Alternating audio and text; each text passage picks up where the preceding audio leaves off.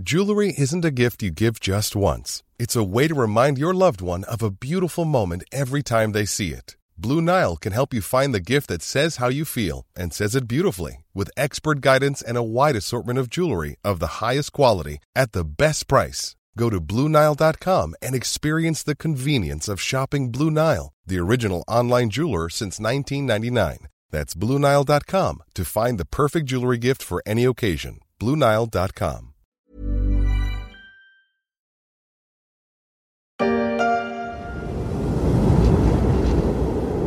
On ne sait pas quel temps il faisait, le 25 janvier 1978, dans la ville industrielle de l'Oblast, où Volodymyr Zelensky a vu le jour, ni quel genre de fées se sont penchés sur son berceau.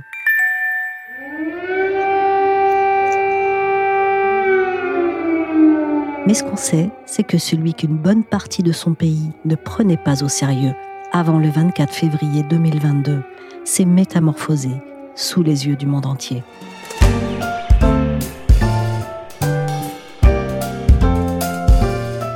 Je suis Michel Varnet, vous écoutez La Story, le podcast d'actualité des échos, et on revient tout au long de la semaine sur les personnes, les entreprises et les habitudes pour lesquelles 2022 aura été un tournant. Aujourd'hui, on va voir comment Volodymyr Zelensky s'est mué en chef de guerre charismatique. Tous les élus du Parlement américain debout, à l'exception de quelques Trumpistes. Deux minutes d'acclamation à l'arrivée de Volodymyr Zelensky dans la salle du Congrès. Des applaudissements pendant son discours d'une vingtaine de minutes. Le président ukrainien voulait séduire l'Amérique. Il a parlé en anglais. Voici ses mots les plus forts. Contre toute attente, l'Ukraine n'est pas tombée. L'Ukraine est en vie et se porte bien. Moment historique devant le Congrès américain. Le président ukrainien a fait une visite éclair à Washington au 300e jour de la guerre lancée contre son pays par la Russie. Mais depuis le début, près de 9 citoyens sur 10 font bloc derrière Volodymyr Zelensky. Son visage est devenu grave, sa voix plus rauque et le t-shirt kaki s'est tendu sur les muscles. Le monde entier connaît cette silhouette le Time Magazine et le Financial Times l'ont élu personnalité de l'année. Plus grand-chose à voir avec le mince et presque candide ex-comédien devenu le plus jeune président ukrainien en 2019. Je suis allée voir Yves Bourdillon à la rédaction des Échos. Il est le journaliste spécialiste de l'Europe de l'Est. Je lui ai demandé si cette mue de Volodymyr Zelensky n'avait pas quelque chose de spectaculaire. En effet, oui, le parcours est assez incroyable puisque c'était un président euh, assez décevant avec un taux de popularité devenu assez faible parce qu'il avait échoué largement dans sa lutte contre la corruption et comme la pauvreté, comme à vrai dire euh, tous ses prédécesseurs. Et il se relève un, lion, un chef de guerre. Euh, on peut résumer le moment clé où, quelques heures après le début de l'invasion russe, le 24 février, dans la nuit, euh, il se filme avec ses ministres devant le bâtiment présidentiel à Kiev, donc en plus un site a priori euh, pouvant être visé par les Russes, où il dit euh, Nous sommes là, les ministres sont là, je suis là, la société civile est là, on ne bougera pas, on se défendra. Et c'est les, trois phrases qui donnent la dynamique du combat pour les Ukrainiens. Et ensuite, le lendemain, quand les Américains, de manière assez stupide d'ailleurs, lui proposent de l'exfiltrer, puisqu'ils pensent que les Russes prendront Kiev dans quelques jours, il répond J'ai pas besoin d'un tour en taxi, j'ai besoin de munitions. Donc, en quelques phrases quasi churchilliennes, même si ce n'est pas pour autant Churchill, il y a des zones d'ombre dans la personnalité de Zelensky, mais effectivement, il s'est imposé comme un chef de guerre qui rallie la nation euh, autour de lui. Et c'est une évolution d'autant plus spectaculaire qu'il faut connaître que quand il a été élu en 2019, il n'était pas pris au sérieux par grand monde et que d'ailleurs, je me souviens d'un Ukrainien qui euh, connaît très bien la France et qui m'avait dit, je suis terrifié à l'idée de devoir voter pour lui parce que figure-toi que c'est une espèce d'Anouna un poil moins vulgaire. Donc ça vous montre quand même le niveau où était ce personnage avant la guerre. Revenons aux origines de son parcours politique. On est en 2015 un an après la révolution de Maïdan, Volodymyr Zelensky est le premier rôle de serviteur du peuple.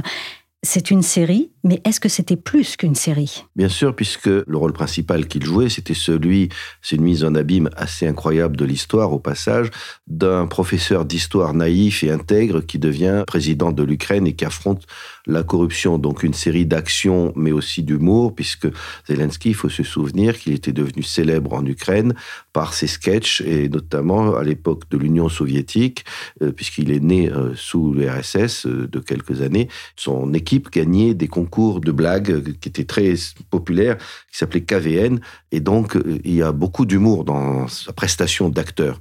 Et d'ailleurs qu'il continue à utiliser même dans des moments dramatiques dans quelques vidéos contre le Kremlin.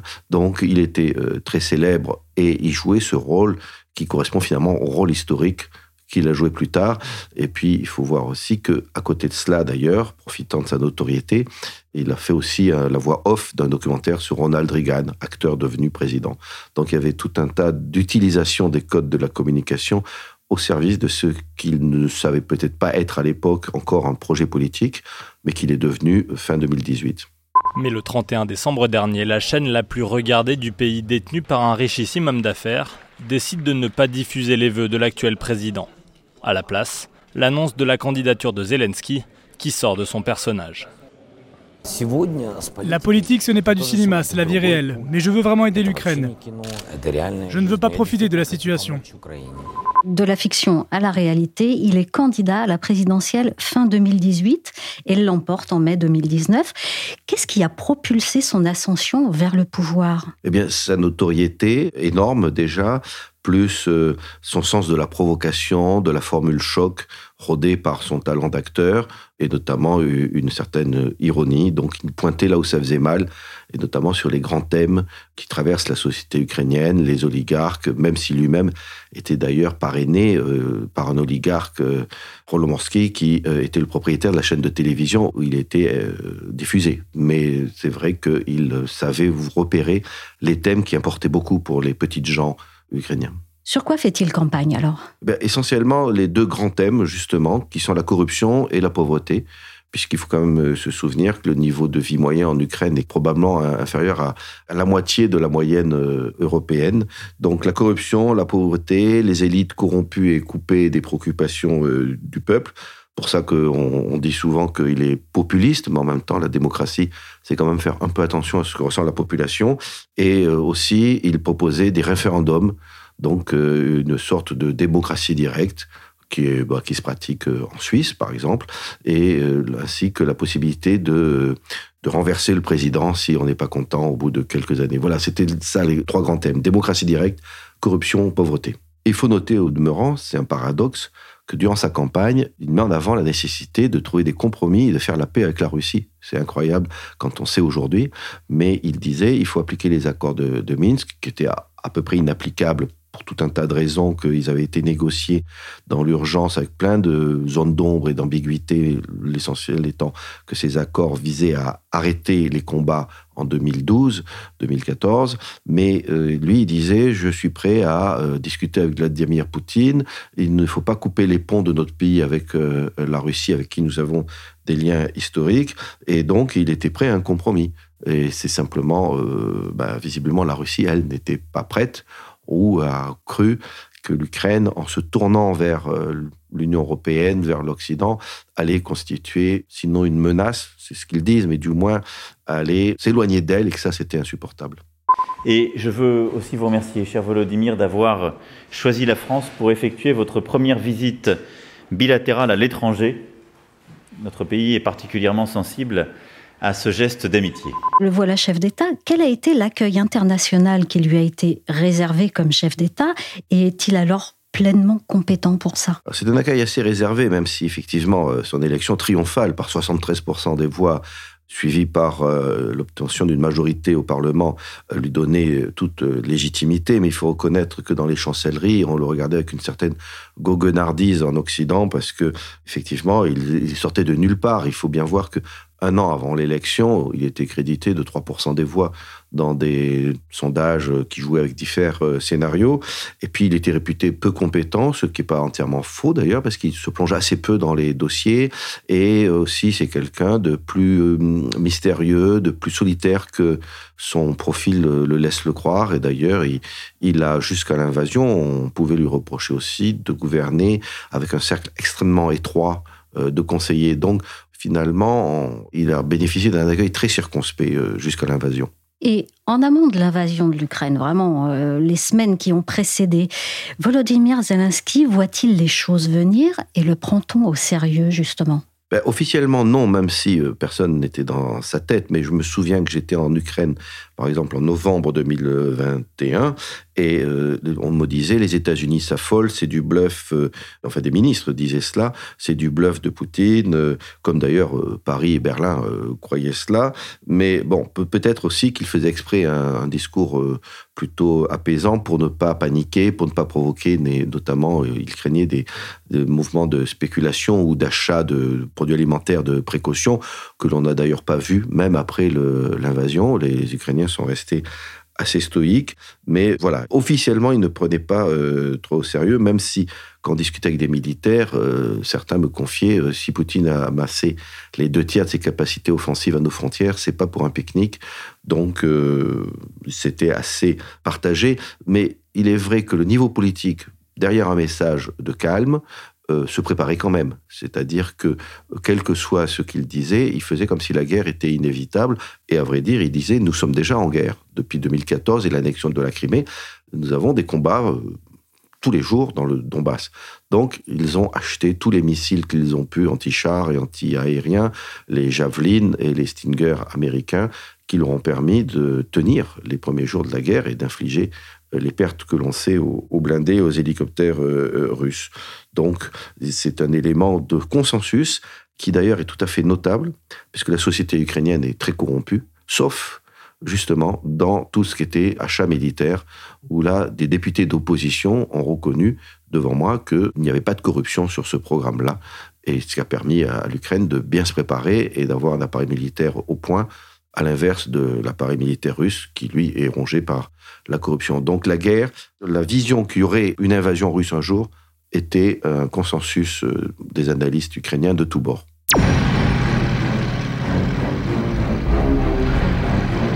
Alors donc arrive euh, ce 24 février 2022, les chars sont lancés sur Kiev, une pluie de missiles s'abat sur l'Ukraine.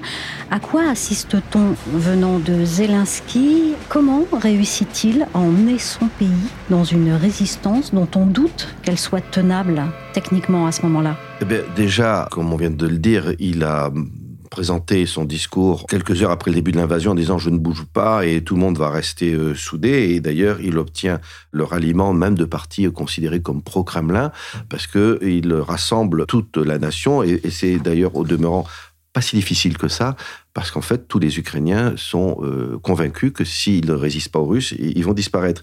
Donc, comment il a réussi à, rassembler? Euh, ben, Tout simplement parce que les Ukrainiens ne doutent pas. Et quand on dit on doute que techniquement ce soit. Oui, en Occident, on doutait. Mais je me souviens que tous mes contacts ukrainiens, dans le, lendemain, disaient Mais non, on va pas perdre.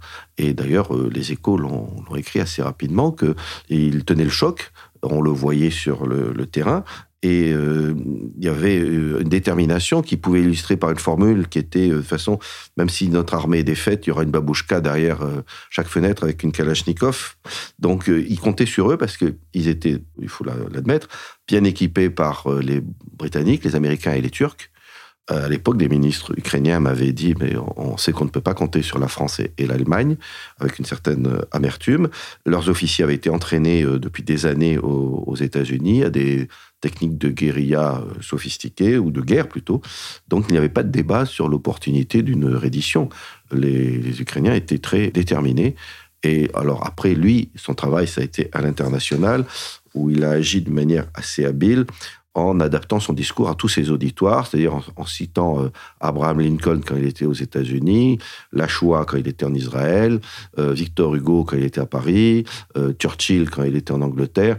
Donc il savait bien quels étaient les mythes historiques sur lesquels jouer et comment lui, il devait présenter le combat de l'Ukraine comme dépassant largement l'Ukraine, mais comme étant en fait un combat contre un totalitarisme néo-impérialiste, à savoir le projet du Kremlin.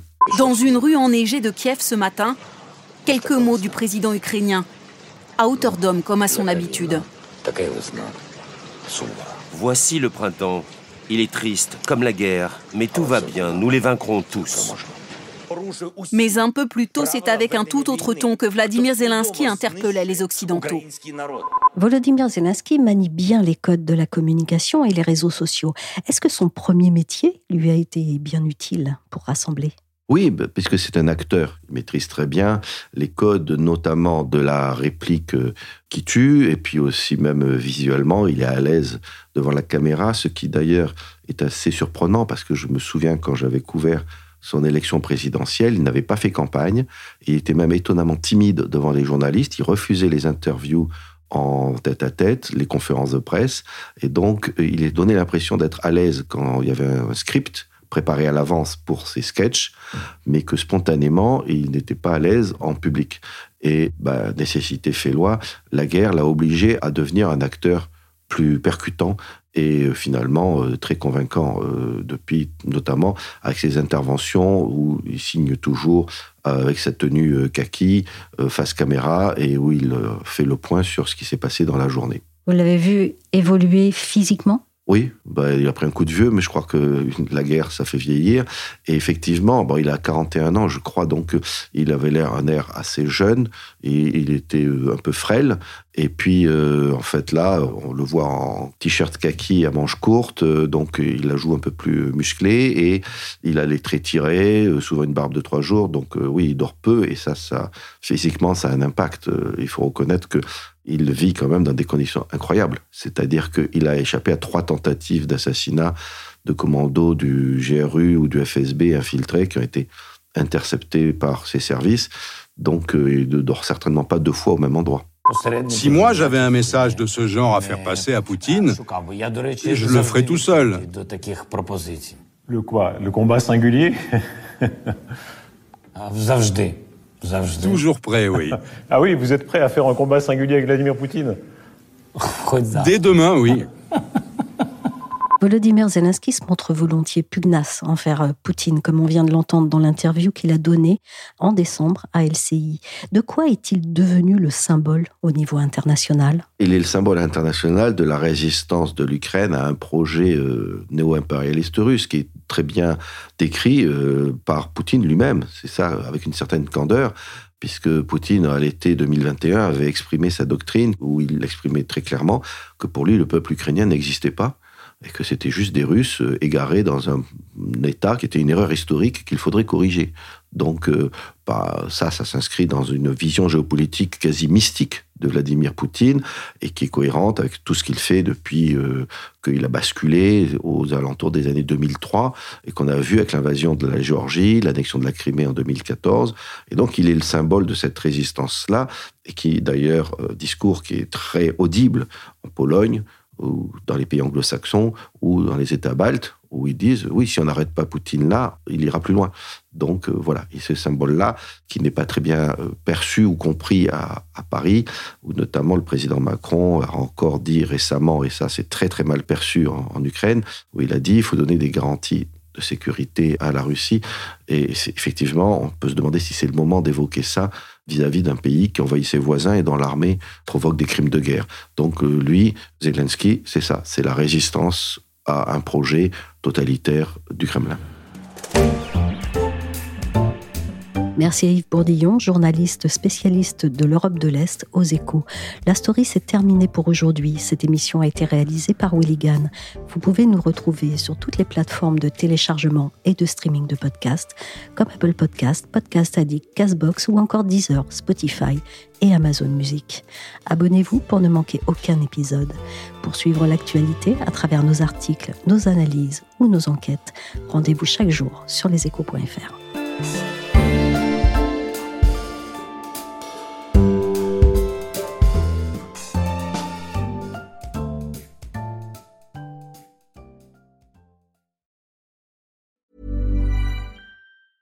Mom deserves the best, and there's no better place to shop for Mother's Day than Whole Foods Market. They're your destination for unbeatable savings, from premium gifts to show-stopping flowers and irresistible desserts. Start by saving 33% with Prime on all body care and candles. Then get a 15-stem bunch of tulips for just $9.99 each with Prime. Round out Mom's menu with festive rosé, irresistible berry chantilly cake, and more special treats. Come celebrate Mother's Day at Whole Foods Market.